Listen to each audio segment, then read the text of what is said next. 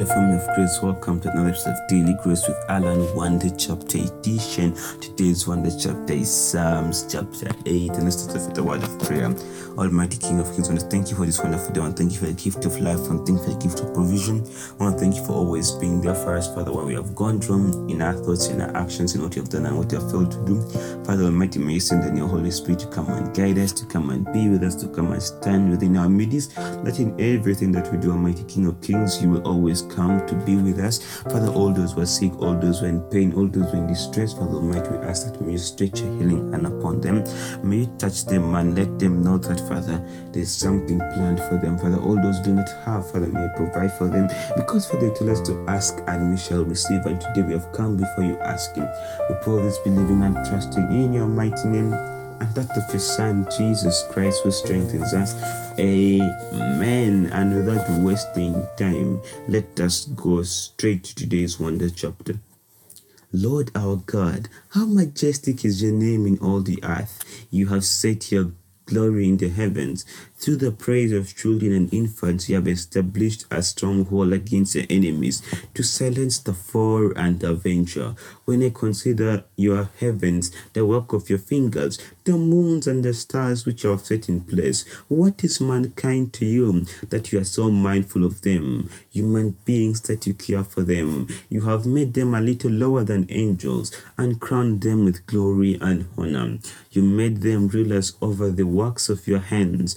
You put everything under their feet, all flocks and herds, all the animals of the wild, the birds in the sky, and the fish in the sea, all that swim their paths of the seas. Lord our God, how majestic is your name in all the earth. Amen. And that is our wonder chapter for today. It's another short wonder chapter, but let's go on to today's message. What is it saying? And the first thing that I get from today's one chapter comes from verses 3 and 4. When I consider your heavens, the work of your fingers, the moon and the stars, which you have set in place, what is mankind that you are mindful of them? Human beings that you care for them. Amen. Today the author of this book is bamboozled. He's perplexed. Amen. I'm not come to scare you. Those are the small English ones that we use for our English compositions. He cannot put to words, he cannot fathom God's love. Amen. And that is like that's what today's chapter revolves around. God's love that he cannot really see. Why? Because of the treatment that the Lord gives human beings out of everything that God created. Amen. The excess love he has for what?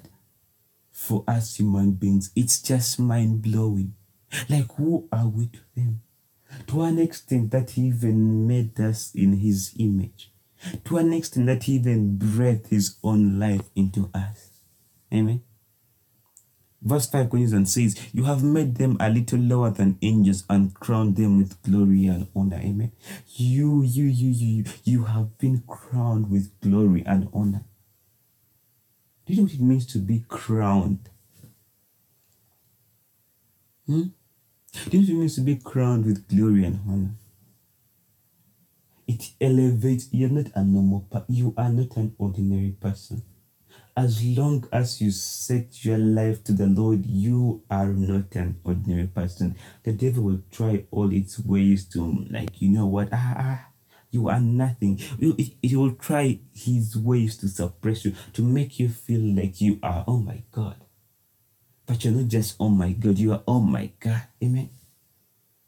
You are not the same as someone who is not in the residence of the Lord, who is not in the presence of the Lord. You are different. Why then do you walk with your head down if you are crowned with glory and honor as a Christian? Why then are you puzzled about that war that you are fighting if you know that you were once crowned with glory and honor? Do you think that the one who crowned you will let you fall? Amen. Think about that. Do you think the one who has crowned you will make you fall? It can never be me, can never be you, can never be us as Christians. We have been sealed and stamped by the Lord.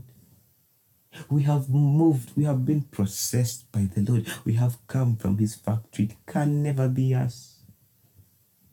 Me? You? A Christian? Never.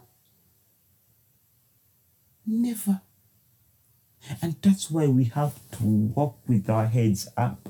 And I'm not saying we have to be, there's that good pride we have. That pride of being a Christian. That's what I mean. We have to carry ourselves with our heads up, that no matter what we are fighting in our backs, amen, we are going to move straight. We're going to keep on the path. Why? Because we have been highly blessed and favored. We have been crowned by the Most High. Amen. And last, when you go to verse 6, it says, you made them rulers over the works of your hands. You put everything under their feet. Amen. You have made them rulers. You are a king. You are a queen. And everything that the Lord, all the works of his hand, can you imagine? When you sit down and you see how vast the universe is, can you ever imagine being the ruler of everything then? The Lord has put everything under our feet. Meaning we have stepped on everything.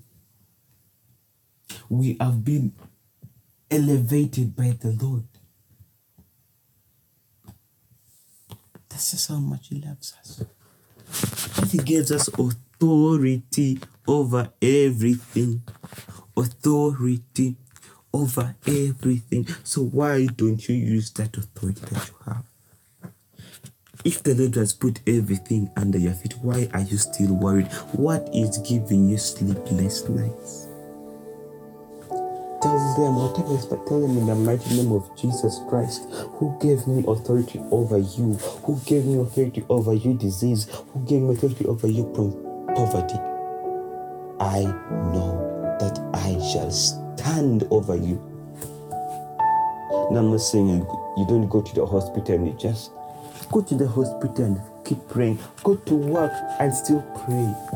Some of you will sit down and be like, oh, you spirit of poverty, I'm not going to leave my house. I'm not going to work. I'm not going to allow to do anything. But I'm not even going to open a bank account.